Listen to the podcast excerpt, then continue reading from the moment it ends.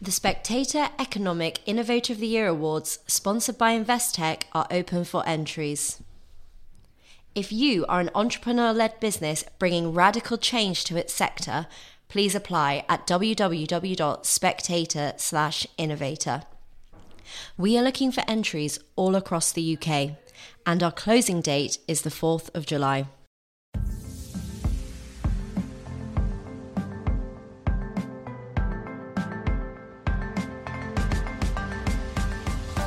Hello and welcome to Chinese Whispers with me, Cindy Yu.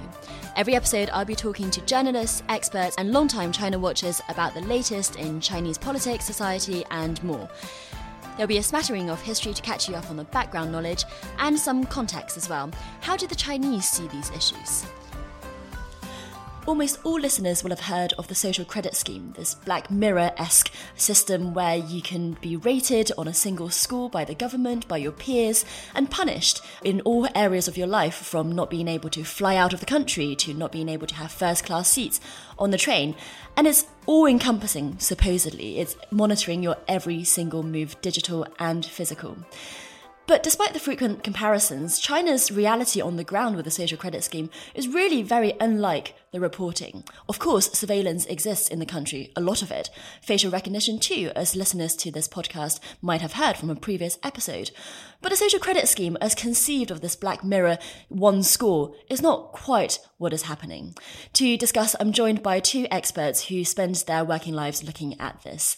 Uh, I'm joined by Jeremy Daum, who is a senior China researcher at the Yale Law School and also runs the blog China Law Translates, which does what it says on the tin for English speaking readers who want to know what's going on in the Chinese legal system.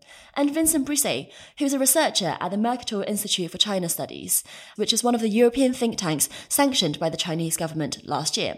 They have a new report out looking at the social credit scheme. So, Jeremy and Vincent, welcome to Chinese Whispers. Jeremy, to start with, can you tell us what is social credit?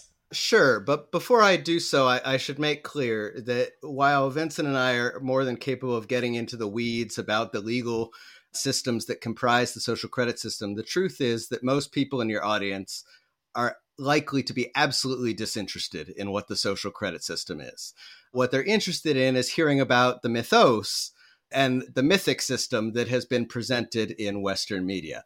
And the idea behind that, which is not what the reality is, is the idea that all of the data trail that we're generating in the course of our lives online, consumer purchases, travel, GPS positioning is somehow being used to create profiles of citizens and rank them for use by the government. And that is not what social credit is. And usually, this is where most of the audience would tune out from my talks. The reality of a social credit is that it's by and large an administrative law system about keeping records of violations of law, largely by entities, not by individuals, but also by individuals and making those records available both to other government entities as they conduct regulation and also to the public in case they wanted to say, well, this person isn't law abiding, this business partner isn't law abiding, I might not want to invest too much money in working with them. And if you look at the provincial regulations, which are currently the highest level comprehensive authority on social credit in advance of a forthcoming social credit law, which will govern the whole nation and be based on these most likely, what you see is that social credit is routinely defined as an entity's compliance with laws, records of an entity's compliance with laws. Now, we can get into, if you like, more detail about why there's confusion and what parts of the system do lend themselves more to the mythos. But just to give you an overview, generally what social credit is, is records of compliance with laws. So I'm hoping that our listeners at this point are not going to tune out because this is a really important story to get right, even if the reality is actually pretty boring and nitty gritty. Politicians in the UK and elsewhere are still talking about the social credit scheme in China as that kind of black mirror dystopia that I described. They're still talking about it as a cautionary tale for the rest of the world. Vincent, can we just start by taking apart everything that people think that they know about social credit scheme one by one and then maybe we can talk about what it really is in those pillars so to start with you know this idea of a single score and jeremy just hinted that doesn't actually exist Yes, I mean, first of all, Jeremy is completely correct. And I think the idea of a score, there have been some pilots that have experimented with things that may resemble perhaps what we're familiar with. So the most infamous of these pilots uh, was Rongcheng, and perhaps uh, some of the listeners actually heard of it, which was for most Chinese people, Rongcheng is not on your geography test, so to speak. So most people wouldn't have heard of it. But Rongcheng was infamous because it started a social credit score kind of initiative. You could get point deductions, for instance, if you would set off fireworks in prohibited areas, or if you disclose business secrets, or if you organize illegal gambling activities. And what it was was much like a rap sheet or like a driver's license, where if you commit a violation, you get points. And if you accumulate too many kind of negative points, you could get penalties. But there wasn't really a high tech system at all. Um, it made use of volunteers going around with notebooks, snooping on one another, and then passing these notes on to the government of Rongcheng on a monthly, bi monthly, quarterly basis. And in fact, the Rongcheng scoring system also became kind of gradually controversial in China and at the moment has been basically stopped, or at least you cannot get point deductions anymore, or you cannot get penalties for any points deductions.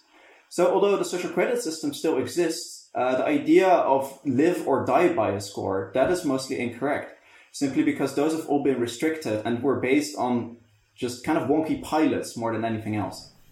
So, so this idea of a pilot is really interesting because I think a lot of the reporting that I saw certainly drew on, as you say, Vincent, these specific examples that are incredibly colourful, but also ultimately not very representative. Rongcheng, I just checked, has a population of less than a million, which for China, Chinese scale is pretty much nothing. I'd certainly never heard of it before looking at this story. Jeremy, perhaps we can talk about why, at what place in the social credit experiment these pilot schemes take in the sense that different cities seem to be doing their own things, but also not all cities have been doing their own things. Yeah, and I think even before going into that, it's necessary to clarify that there's really different aspects of the social credit system, and treating it as one system is really a bit of a misconception and not a Western misconception, a Chinese misconception. For historical reasons, various mm-hmm. programs have been placed under this umbrella of social credit. But in fact, there's quite distinct programs. I, following my own analysis of all the primary sources, generally break things down into three main categories. And I think you'll see where the misconceptions come from and where Rongcheng fits in if I just give a quick overview of those.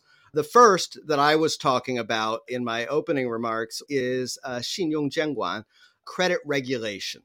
And that's where administrative agencies use the data that they are collecting to further regulate entities. So if you have a past record of compliance, they might be a little more lax in future regulations, such as in giving new permits or conducting new inspections. If you have a record of violations, they might give you more intense scrutiny going forward, and you can restore those records to change it. And that's kind of a common sense approach to regulation. I certainly do it in parenting. Things that I know my child has lied to me about in the past, like washing her hands after going to the toilet, I'm likely to double check to make sure she's done properly. The second is Zhengxin or credit reporting. And what this is, is really credit in the banking sense. What we think of in the US when we hear the term credit, you know, the idea that someone is measuring the, your likelihood of repaying loans and of you know fulfilling financial obligations. And that's really very separate than this idea of credit regulation I mentioned. The third is Chengxin, which is a more of a moral type of component and is about your trustworthiness, your reliability. And this is part of the core socialist mm. values propaganda campaign, where China is trying to really create its system of values. They they often phrase it as in the absence of religion, the party should have its own value system to instill in the people. Now, that part is what most of these local scoring systems were originally trying to do. It was part of an educational campaign. These scores, as Vincent mentioned, you're not allowed to punish people just for a low score. You had to be punished for a violation of the law. And the, the central authorities made that clear quite early on that you can't have a punishment based solely on credit. You can be punished for violating the law. And they've since gone on to even make it clear that what information should be considered as part of credit needs to be carefully restricted. So, Rongcheng and some of these local score projects, I tend to not dismiss, but to distinguish as, as largely toothless parts of a moral publicity campaign. I would add that some of the scoring confusion also came from the Zhengxin, that banking component, because several companies, in an attempt to create reliable credit lending information, again, credit in the sense that we use in banking in, in the US and elsewhere, because so much of China's population is unbanked or underbanked. Simply, they've never had a mortgage, they've never taken a loan, they don't use credit cards, they don't buy on credit, they didn't have a credit record. Something which is a challenge in any country. I'm experiencing it in the US, having lived for, in China for so many years. I have a very small credit record in the US, and it makes life very difficult in that financial component so what what they did is they asked several companies with alternative sources of information including the ali family's sesame credit part of ant financial to generate something that they thought would be a useful lending indicator. Again measuring the likelihood that you'll repay loans based on the data they had Unfortunately, not only did they make a system that didn't measure that very well and was based largely on how frequently you purchased goods on their platforms, so creating a conflict of interest there, but they also had an overzealous PR department that went on saying, as many tech mm-hmm. companies are prone to, we have more data and insight into individuals than anyone has ever had in the history of mankind. We can predict your behavior and people widely reported that in the West as these are test pilots for a national system. And what they were was they were test pilots for creating alternative financial credit regulation systems, which were rejected by the government. And by here, the government, I'm saying, is the People's Bank of China like I was mentioning, that these distinct components are not only distinct in their function and name, they're distinct by which part of the central government is driving them. And the financial end tends to be driven by the People's Bank of China, that of course has its own system as well. So, Jeremy, who first associated all of these things into one? social credit into one Xing theme because you've mentioned you know the, the pilot cities the tech companies the central bank you know, in the Chinese policy making sphere, were they all seen as part of this idea of the same system? Yeah, I mean, this concept of social credit is an umbrella term that encompasses all of these components. And if you look at the now infamous 2014 to 2020 plan for building a social credit system, you'll see that they all are there.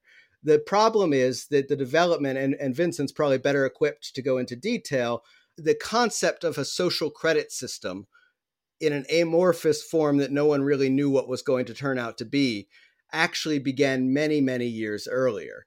And the idea that we need to complete that project carried on, but new ideas kept getting thrown into it.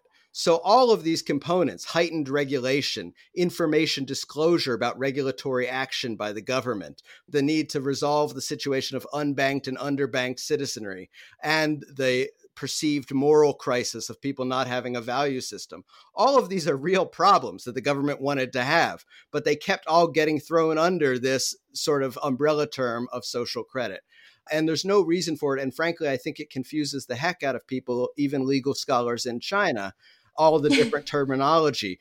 We now have the terms of economic credit, public credit, trust, untrust, integrity, social credit, and no one is drawing the lines clearly enough. The reason I seize on the three concept areas that I did of uh, credit regulation, credit reporting, and credit worthiness is because those are the more consistently used terms that do seem to distinguish themselves from each other. But even now in China, they're only slowly starting to tease apart these systems and decide whether this even makes sense to be part of one system. So the picture that I'm getting is actually quite distinctly Chinese Communist Party in this bureaucratic sense, not necessarily in the tech dystopia sense, but in the sense that you have one leader or, or one policy flagship policy at the top, then everyone knows that that's the fashionable thing to do, and everyone tries to make their own policy agenda fit into that. And to some extent, we see that with the Belt and Road Initiative as well, where all these companies who would have invested abroad anyway suddenly doing it under the name of the Belt and Road Initiative because in a one party system, you want to please that kind of overriding policy direction. Vincent, is that fair to say that that's what we're seeing? You know, this umbrella, there's a lot of things under the umbrella. Your recent report on social credit, for example, mentioned there were 47 institutions, 47 involved with the system at the moment. Yeah, and I should add that in a Leninist system like China, that those 47 are then mirrored at provincial level and another times 47 at our kind of sub-provincial level, and, and it goes on. So when we talk about social credit system, and, and Jeremy, you've corrected me on this before, in Chinese law in general, we're really talking about a jungle, a regulatory jungle. But yes, I think we very quickly, uh, when we talk about China, when we're also surrounded by a lot of these headlines around the amount of power that Xi Jinping is concentrating, it's very easy to get the impression that there's a linear process. Xi Jinping says X, and then simply all the authorities uh, below Xi start working with it.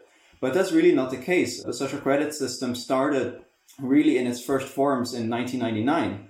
And at that point, it was part financial credit, so indeed the banking sphere.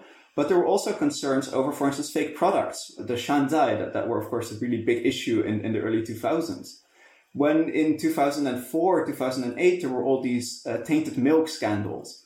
In 2008, killed a lot of babies and really caused a crisis of trust the authorities very quickly found a way, well, you know, we're actually trying to assess whether someone is trustworthy on this market. Well, that also applies to food safety and food security. And that's really how the social credit system expanded over time. So it's not a linear process, but it's constant fine tuning, local authorities or central authorities finding a new way to implement it. And then at some point, and this happened in the most recent years, also the central authority saying, well, okay, it's nice that we can do everything with it, but if we do everything, then ultimately we end up saying everything about nothing or nothing about everything because it just becomes so vague and so opaque that we cannot use it anymore.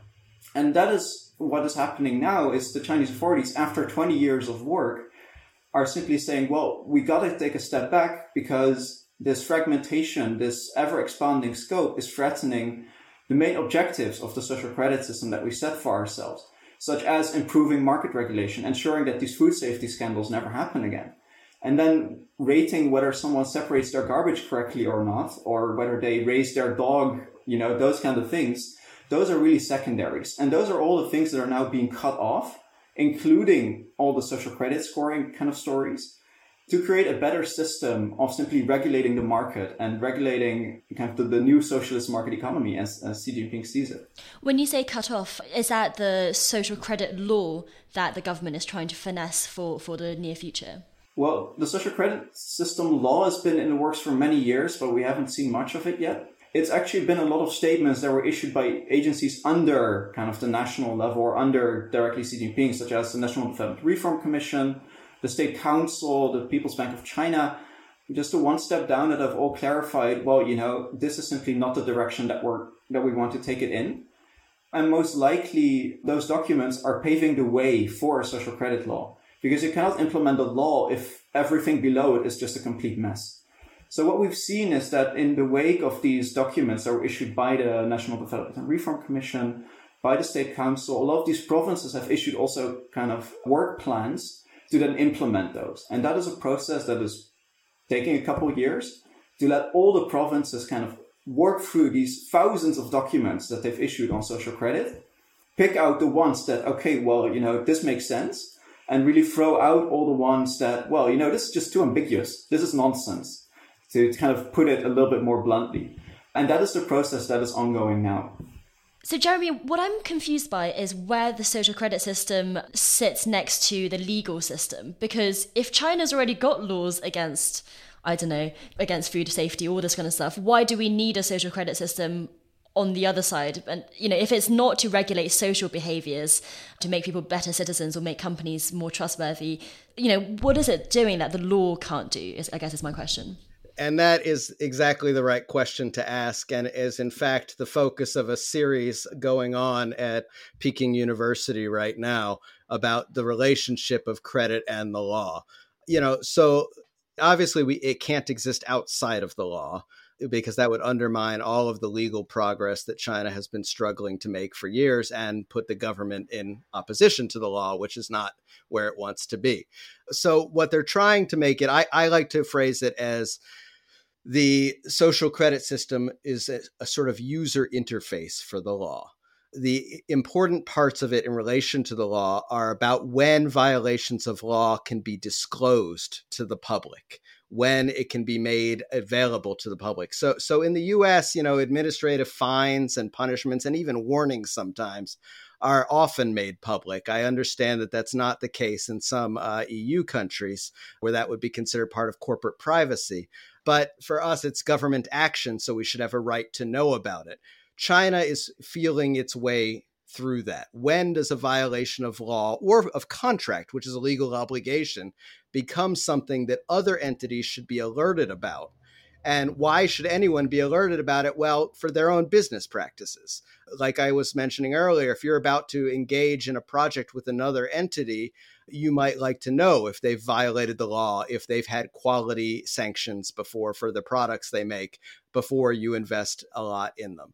So they they've decided that that's one of the functions they want. So social credit becomes sort of this like I say a user interface where you're seeing the law's action in a mediated way through you know display platforms or easier to understand listings that the public might get. And, you know, there are something of now, after many years, of a rating for businesses, but the rating is not a big data, real time, algorithmic driven analysis of them. It is excellent, mm-hmm. good, fair, poor system of their general legal compliance. And it is based on the what we call public credit information which is information collected by or generated by the government during normal regulation. So if you received a fine if you were given a permit things like that. And so that is the ranking and that sort of thing becomes another aspect of this user interface element that i'm talking about where it gets made. Interestingly you know I, i've talk to people in the business community about why this system worries them so much. And they seem to have a much clearer understanding than the general overseas population about what it means for them. And they've told me what they don't like is that they don't like that other administrative agencies and other citizens will have access to their records of legal compliance. And, and I say, well, I'm sure you're a good, upstanding business. You know, what's the problem? And they're like, yeah, well, we used to know what the cost was of a violation. You know, if we violated it, we knew what the fine was. We could calculate that into our business. But here, if there's a record, it's harder to predict what the future consequences will be. Will other agencies not give us a permit based on that previous violation? And so it's harder for them to do business in that sense. I don't have a huge amount of sympathy for that particular complaint.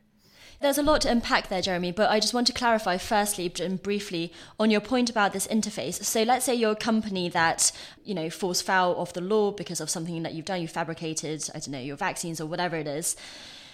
By interface, what you mean is that the social credit scheme will then give the government a language, a vocabulary to explain to the public what that company's problem was, that they were untrustworthy. Is that right? Like, what would that listing say? Yeah, that's part of it. So, so there's two aspects of the interface. Um, one is internal to government agencies, and one is external to the public internally it's more formalized because the government can work with itself slightly better although always different right, different departments have uh, have their have their own interests and, and duties and powers so it's not seamless.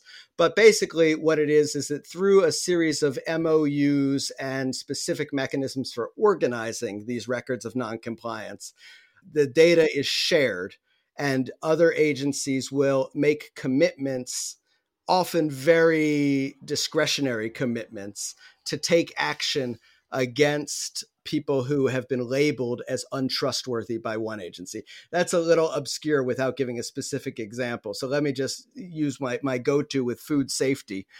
Basically, the food safety regulators, the FDA, has its blacklist. And its blacklist isn't just for people who've committed violations of the law, but for people who've committed repeated violations or ones that endangered public health and safety, the more serious stuff. And those blacklists are shared with other agencies, some of whom have agreed to consider that blacklisting when doing their own regulatory work. So, for example, if you run a food safety company and you made tainted baby milk, well, that's going to be criminal probably, but you created a bad food product that risked the health of people or didn't comply with standards in your production of food, the securities regulators might look at your proposal to offer corporate bonds and deny it because they have the discretion to do that, even though it's not based on a violation in their field. Uh, but but they have large discretion. Now, some legal scholars in China say they don't really have that discretion. So that's the internal. The external is that through certain public facing, largely online platforms, records of serious violations like blacklisting are put online so that you can check it.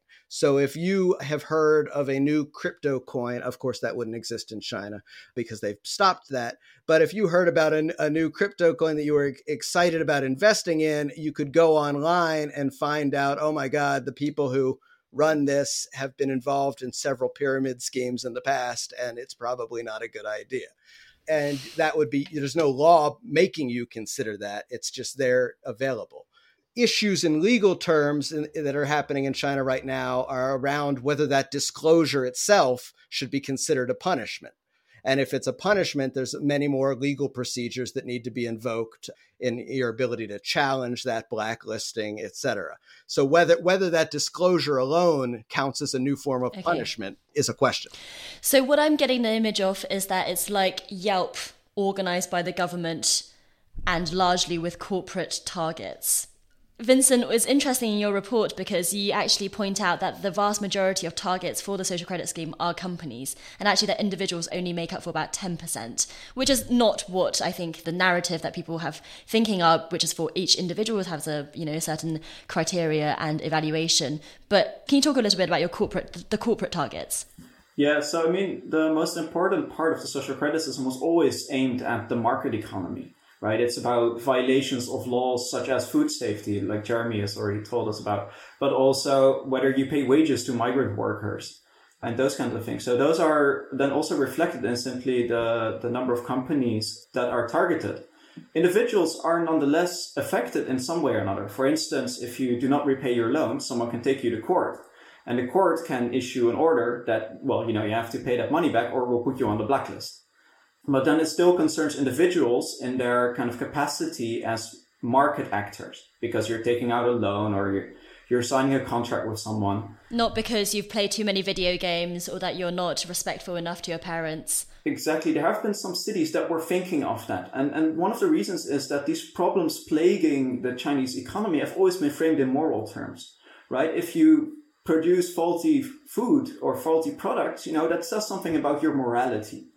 And so th- this kind of link between morality and economic activity was just stretched and stretched and stretched to the point where some people, some government officials, or some or just some companies just started thinking, well, perhaps if you play too many games, perhaps does that say something about your morality? Or if you separate your garbage wrong, you know, maybe. But ultimately, all these initiatives either didn't materialize because, let's be real, they are completely ambiguous. And that's also not in the interest of the Chinese government uh, because they want to regulate the market well. And if they want to surveil you, well, you know, they have all these other kinds of tools to do so. But so either they simply just didn't materialize or they have been shut down later by the central government because the central government realized, well, you guys are just not doing it the right way. So that is kind of why also the focus on companies so much, or at least individuals in their economic capacities. Jeremy mentioned on this interface, I think it's important to add that when the social credit system was envisioned or when it was designed in the early 2000s, government files in China were held in dusty drawers. Probably no one ever looked at it again. There was a big red stamp on them and they were just there collecting dust. In 2019, when I still worked in China, I still had to use a fax machine. That was the first time in my life that I ever saw a fax machine. So just, just as an indicator, it was really necessary to build up some kind of government infrastructure to, you know, get all of that data, turn it into an interface, and allow that data sharing either to the public or to the other agencies within the system. And that was a really important objective for the social credit system that is still only partially fulfilled after, well, more than 20 years of work. Vincent, that's a quite a good seg onto my next question, which is just about how technologically driven this system is because there's this idea, you know, with Black Mirror, all your shopping data is monitored, your physical actions are monitored by CCTV cameras that are increasingly good at facial recognition, which we've talked about, Jeremy, you and I, on this podcast before. Add to that your social media interactions. So it's building an ever more digital picture of you as an individual. And that is very worrying, I think, for a lot of people, and fairly so. But you know, your fax machine anecdote just reminded me, you know, how, how technologically advanced is the system? Well, the basic answer is not at all. There are a lot of nuances to this, but actually, you can go online, you can find documents where government authorities basically say what kind of data they are collecting under the social credit system. The, those are long lists, they are very ugly, and I'll spare anyone the torture of having to read through them. But overall, you're dealing with information like just an administrative permit, like Jeremy already mentioned, or any intellectual property that you've registered. It's just a list of all these interactions that you've had with the government. So it doesn't include your payment activities on your, your Taobao or on Alipay or, or whatnot. Unless you commit a violation, then a government authority will probably investigate and then they put a big stamp on it, upload it, and then it becomes information that goes into the social credit system. Uh, so it's a very human process. The information that is collected under social credit system is very basic for the most part. And just generally speaking, there really isn't a lot of data going into the system. That doesn't mean that the Chinese authorities don't have high ambitions. So they are indeed looking to apply at least what they describe under catchphrases as big data and everything. And you see that some cities are slowly trying to standardize data in such a way that it can be turned into a kind of a glorified Excel sheet and to simply visualize trends or penalties and, and these kinds of things. But it's not tied with, you know, facial recognition on the street or it's not tied with your what you send on WeChat. Beyond simply all the technical barriers that, that may exist to do that, there's also just not a desire on the government side to, to go in that direction. Well, Jeremy, can I come back to you on that? Because, you know, Vincent just said that there's not a desire for the government to collect all of this data and put it all together. I think some people might disagree with that, in that, you know, we see so much online censorship, so clearly they're monitoring and they want to mold public opinion as it appears online. A lot of Chinese people's lives are very digital. I think 1 billion Chinese are internet literate at the moment, and we know that they spend a lot of time on WeChat, not just talking to family and friends, but making purchases, all that kind of stuff. If that kind of of data did fall into the hands of the government, or if it did, was getting linked to law implementation, that could work very, very well, right? So is it for a lack of capability rather than like a lack of desire to do that? Does the government ultimately want to do that? So I don't think the government ultimately wants to do that. I think this is why the story resonated with the West, though. Information technology is really, you know, the biggest change to all of our lives in the last decade, and of course, starting before. I mean, here we are in, I think, three different countries having a Zoom discussion, you know, something that was inconceivable in my childhood and even, you know, pre pandemic wasn't common. So, big data and this sort of unfocused anxiety about it is everybody's concern. You know, how much data does Facebook have? Was I wrong to tell the EU GDPR request that they want my data say okay to all cookies? You know, did that make a difference? We're all worried about this in a sort of undirected way. And when we heard that a country that is, you know, routinely labeled as the big bad was doing something with big data and amassing data, we said, aha, there it is. This is what I've been afraid of. And we, we all started to look at this system as this must be what I've been sort of afraid of, but didn't have a name for. Ah, social credit. That's what we call it. And, you know, we, we had TV and, and dystopian fiction about the idea of governments amassing your data long before this. Does China want to do this, have some sort of algorithmic processing of all of your data? Probably not I mean, the corporations have a lot of data on Chinese citizens right now. And the government has actually been fairly protective of citizens' personal information with the new personal information protection law, et cetera, that largely protects your data in terms of what other civilian entities can access and share your data. But it also does limit government access The government wants to be able to get information once they have a reason to suspect you. They don't want to profile every single one of the Chinese citizens. It's a lot of work with very little gain, honestly. They're not trying to advertise to us. Especially on fax machines. It's all fax machines. You've made me feel very old saying you'd never seen one before. But, but yeah. one thing that's worth noting as well is that there is language in social credit regulation about technology, but I, I like to use the phrase that it's more big talk than big data. They'll say things like, when possible, incorporate blockchain. They don't know what that means. They just, they're saying you should try and keep up with tech. So they're giving a few examples of what current tech are. When it comes down to actual tech regulation, like facial recognition, there's some very good detailed regulations that you can object to or agree with that are out there. China knows how to talk tech for real when it wants to talk tech. And, you know, I primarily am a criminal procedure person. I looked a lot at police use of technology in investigations, and I can assure you that should you become the focus of an investigation, yeah, they can get a lot of information. But do they want information on every single citizen's daily purchases and activities? Probably not. And the final point, I should just say that the term big data, I mean, I, I think it's used in an incoherent way in English but in Chinese, it's even more so. Usually, what they mean when they say big data is a lot of information.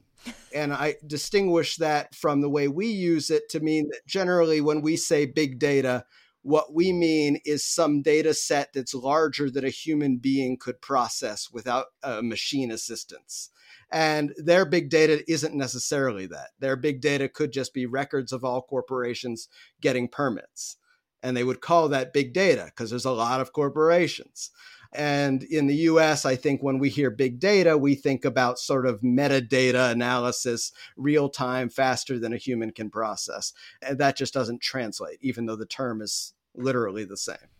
What was fascinating to me for that discussion that we had, Jeremy, was just how much you know the government was actually keeping companies at arm's length when we talk about facial recognition. There was a lot of citizen law courts where the government actually sided on the side of the citizen against a big company trying to gather that kind of data, because I guess the wider environment is of CCP, which is kind of increasingly suspicious of the private companies, even the Chinese ones. Vincent, I want to also talk about the blacklist, the punishments that are happening, because that word has come up quite a few times now. And I think that's one of the concerns that people have as well that if you transgress in one part of your life, then you will be punished in other parts of your life. So, one notorious example is children who can't get into schools because their parents have bad credit. Can you talk about that? How true is that? What do these blacklists, the ones that do exist, what do they actually do? One of the leading principles guiding the social credit system is the idea that if you're untrustworthy in one place, you should be restricted in all kinds of ways. And Jeremy already illustrated that, I think, with the example of food safety. That if you transgress laws in that area, then probably that also means that you shouldn't be trusted with the education of your children or with some other field that has a high risk of causing basically severe damage to society. And so that is the idea of a blacklist. Authorities can add someone on a blacklist and then they'll be subject to punishments in, in all kinds of fields. Now, to be added to a blacklist, you need to commit a severe violation of laws and regulations. That doesn't mean that these blacklists are benign, because we can talk about the law in China, the law is not always nice in China. And I think, Jeremy, you've also put it very well once that just because it's in the law doesn't mean it's fair or just. We found examples of citizens being punished over online comments that they wrote. These happen at the fringes, and it's not some big data kind of system, but these have happened. And the authorities are only slowly trying to kind of bring back the uh, pull in the reins, so to speak. Where has that happened? Is that being one of these pilot schemes like Rongcheng? This happened in Anting City, again, another city that probably you wouldn't get on your geography test, which was indeed one of the demonstration cities, so kind of one of the more advanced. The example was uh, someone posted messages about suspected COVID 19 patients in a city, which, according to the record, caused a public uproar, or at least a very severe kind of public shock, and that led to the authorities to put that person on a blacklist. These examples aren't very widespread, as I said, but, but you know, they have happened, and that is because often Chinese law is quite ambiguous in, in these kinds of things and how it can be applied. On the example that, that you then mentioned of like children not being able to attend school. Apparently, that was fake news that I was completely wrong about myself. If your dad, for instance, uh, has high debts and refuses to repay those debts, you can be barred from attending high paying private schools. So, like attending these like $100,000, $200,000 per year schools. But according to the law, it cannot infringe on citizens' rights to attend public education. But it's simply the idea of, you know, if you're just too rich and but you still refuse to pay your debts, then you probably also shouldn't be sending your kids to these really high high paying schools. well, that's probably where the money's gone. Jeremy, please. Yeah, so the punishments are actually why I started looking at social credit at all. Because, like I said, my primary area of research has been the criminal field. And I was worried that this was becoming a backdoor to punish people. I want to say that the punishments that cross departments are very limited and more limited recently by a national document on what the basic punishments for being on blacklists can be. They largely relate to government discretionary areas, things like you won't be approved for government benefits. The government won't hire you for government invested construction projects. They aren't these sexy punishments like not being allowed to send your kid to schools, not being able to fly first class or on planes or ride first class trains. Almost all of those more exciting, sensational, boy, China's a weird place kind of punishments relate to the Supreme People's Court's court blacklist, which is really a unique part of the social credit system. And that one, as Vincent was saying, is for people who have failed to satisfy legal judgments against them. And in theory, have the ability to do so, but are actively refusing to do it. And that's where the courts have this unique ability based in law to punish people. You know, as Vincent was saying, you know, we have seen some strange things of people getting blacklisted for violations of law that seem to us to be social regulation. And like he says, that is because Chinese law does have more social regulation. China's notion of free speech is notably different than what many of us are used to. It is a crime to publish certain things online and beyond the imminent threat. They call it causing a disturbance in the public space of cyberspace and you, you know publishing false information about covid would absolutely count in that and you can be given a jail term for that. So that's hardly a social credit issue as, as much as it is a wrong thing. It also have legal issues like requiring you to visit your parents or keep in touch with your children I haven't seen anyone be, you know, have that impact social credit, but it is in the law, which is much more serious than it being in social credit. Sorry, it's in the. How is that in the law? So the recent uh, family education law and law on the protection of minors requires you to be in contact, and courts can give you penalties such as essentially requiring you to contact your twice a week. The law on the protection of the elderly has respect oh for your parent. Yeah, I mean, I have a working paper on China Law Translate about the recent reforms in child law, including this, where basically the government is becoming increasingly willing to regulate the way you parent your children. And you know these these are legal actions that are far more consequence to regulating morality than than social credit. But of course, social credit can reflect them because it regulates violations of law so so the, the punishments for social credit have to be based. But I would definitely yeah. infringe that. Mm. they actually, if you look at the family education law, they actually tell you what the content of your parenting should be, including fostering a love of the party, etc. So yeah, we probably don't do well. so, so the picture that I'm getting then from our discussion about why there is so much disparity between the myth and the reality on the ground for social credit is that some of the examples are true, but they're not representative. Some of the examples are not true based on perhaps mistranslations or confusions or, or ambiguity that have just been trumped up, but also that Chinese law in and of itself goes further for obvious reasons than the three of us would experience in the UK, the US, and Germany, respectively. And so all of those things combine together to create kind of the basis for what we think we know about social credit. Vincent, do you think that's fair? Yeah, and plus, I think what, what Jeremy already said is that we have this very pervasive image of China. On the one hand, the only communist or kind of still really big authoritarian state that managed to outlast the end of the Cold War. And on the other hand, the one that speaks with very high ambitions of technology and is now posing a threat to some of the interests of the United States and Europe, or at least that's the way we see it.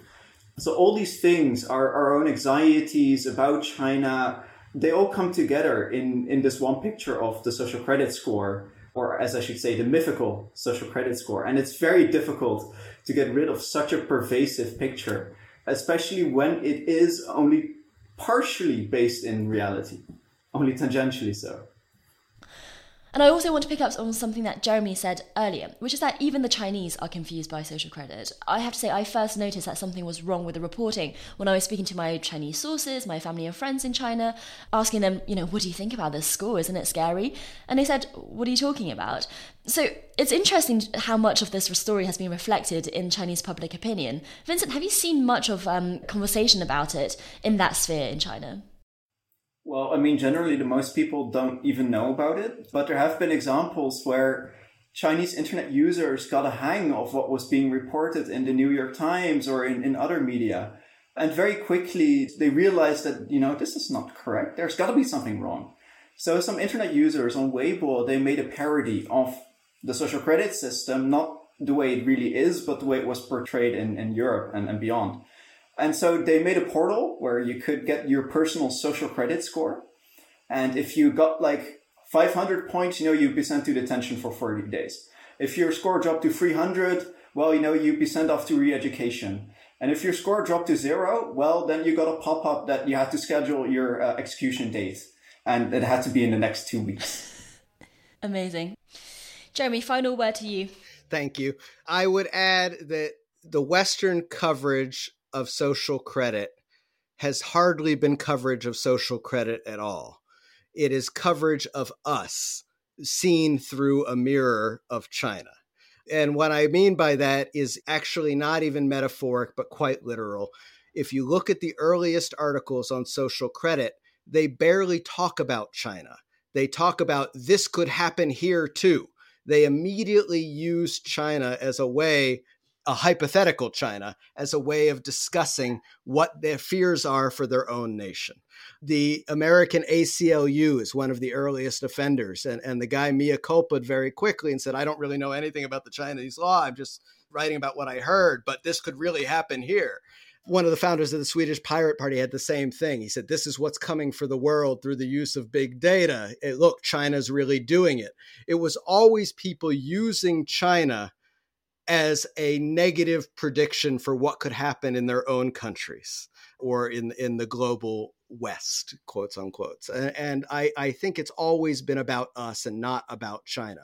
Like i said at the beginning of, of our conversation people don't want to hear about the social credit system.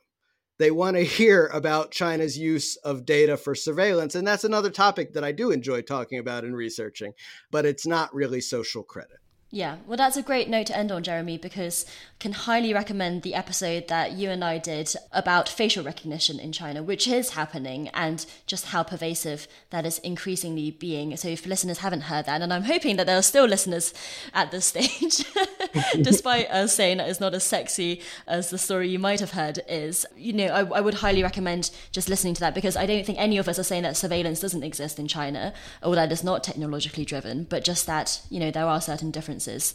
Jeremy Daum and Vincent Brussee, thank you so much for joining Chinese Whispers. Thank you for having us. Thank you. Next, I'd like to take a look at just how the reporting has got so far away from the truth. Jeremy and Vincent, I'll let you go now. And joining now is Louise Matsakis, whose report for Wired was one of the first reports I'd seen taking a look at the gap between the reporting and the reality on the ground. She's a freelance journalist covering tech and China.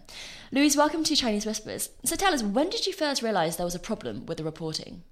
So I actually think that I was sort of part of the problem at first. So I came across the social credit system because I saw all of these reports in the West about this scary dystopian system that was, you know, similar to 1984 was the comparison that I saw over and over again. And as a tech reporter covering privacy, you know, I thought that this was a fascinating example of some of the worst case scenarios that people had been warning about for years.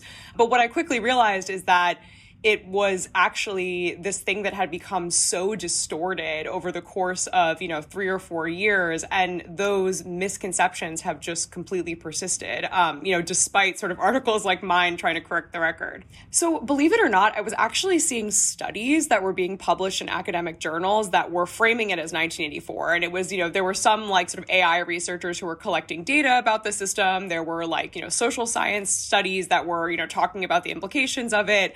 But then I actually called up Jeremy Daum and he was like, oh no, uh, there's another one of you that is confused about what is actually going on here. And that made me realize, like, oh, maybe this is not what it seems. And the other thing that I started to notice is that the researchers who I thought were, you know, the most alarmist about the social credit system did not speak Mandarin. They were not basing their um, analyses on on the ground reporting. Everything that they were saying was secondhand. And I started sort of tracing where this was coming from. And I realized that it kind of all came down to a few blog posts that were published around 2015.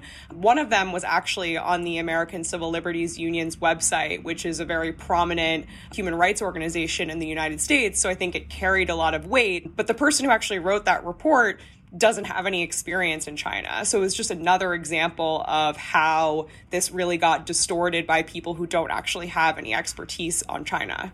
Yeah, and I, I see this as a bit of a cautionary tale for reporting on China uh, in a foreign language because so many reporters and researchers don't actually speak the language or they don't have Chinese sources uh, and people to talk to. And then so you get this kind of recycling. Do you think that's fair? Yeah, I think that's completely fair. And I also think it really speaks to the fact that so many people come to China reporting with misconceptions and they come with an idea of what the country is and what it stands for instead of sort of listening to what their sources are telling them and coming with an open mind. As an American reporter, I think most Americans don't have an impression about most countries in the world. They don't really know much about a lot of other places. But when I say that I cover China, everybody has an opinion and it's almost always a negative one. And they come with these ideas of what this country stands for and what it's like to live there. And unfortunately, I think that that's only gotten worse during the pandemic because, you know, to be fair, I think that some of the Chinese government's policies have been particularly concerning and sort of, you know, reinforcing some of the fears that Americans have. But also, we've lost so many of these on the ground ties, right? There's so many more fewer people who are going back and forth between the countries. So I think that these these misconceptions are only getting worse. Um, and the social credit system is just sort of like the canary in the coal mine, like the one sort of example that won't go away. But I think it's really indicative of this wider issue that I really want to help fix in my work. And I think the point is that China, you know, a lot of the negative opinions about China and, and the reporting about it is fair. It is true. There are a lot of things to criticize about the country and about the government, but we have to still be accurate in which things that we're pointing out. And sometimes the actual you know transgressions and um, bad things that are happening are not given airtime because of this kind of imagined or, or narrative that comes about. And louise i also wanted to get your opinion on one point that jeremy was making which was that there was this motivation, you know, even China aside, to be concerned about where tech is going next. You mentioned those AI reporters saying this is what we've been warning about. So then in a social credit story, China became a foil for, the West's fears in the way that dystopian sci-fi uh, does the same job. You know, we have to be warned about these this kind of things so that we're not doing it here. And it became less about China more about our own fears. Do you think that's fair? I think it is, but what I think is interesting is that the reverse sort of becomes true as well. So on one hand, people look at China and say, "Oh, that's that's what could happen if we don't pass a national privacy law." Right? Like that's what could happen if we don't rein in Facebook and Google or whatever. But I think on the other hand, people use China to make themselves feel better. So they say, "Oh, well, we're not as bad as China," or it's okay to that we are, you know, repressing these minorities, or that we're, you know, having these policies that are really unfair and that are unjust because, well, look at what China is doing, right? Like we're not as bad as that. They're communist.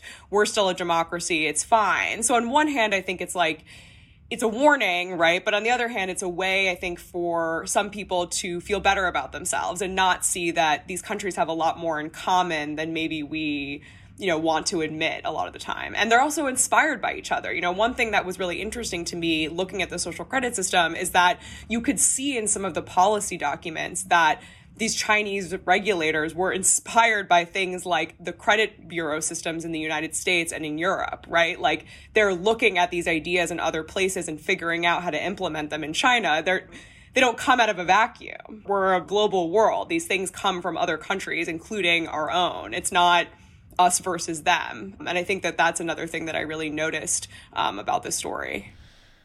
Louise, thank you so much for joining Chinese Whispers. And thank you for listening. There's a reading list in the description of this episode for all of the sources that we've discussed from Vincent, Jeremy, and Louise on this episode. I hope you enjoyed it.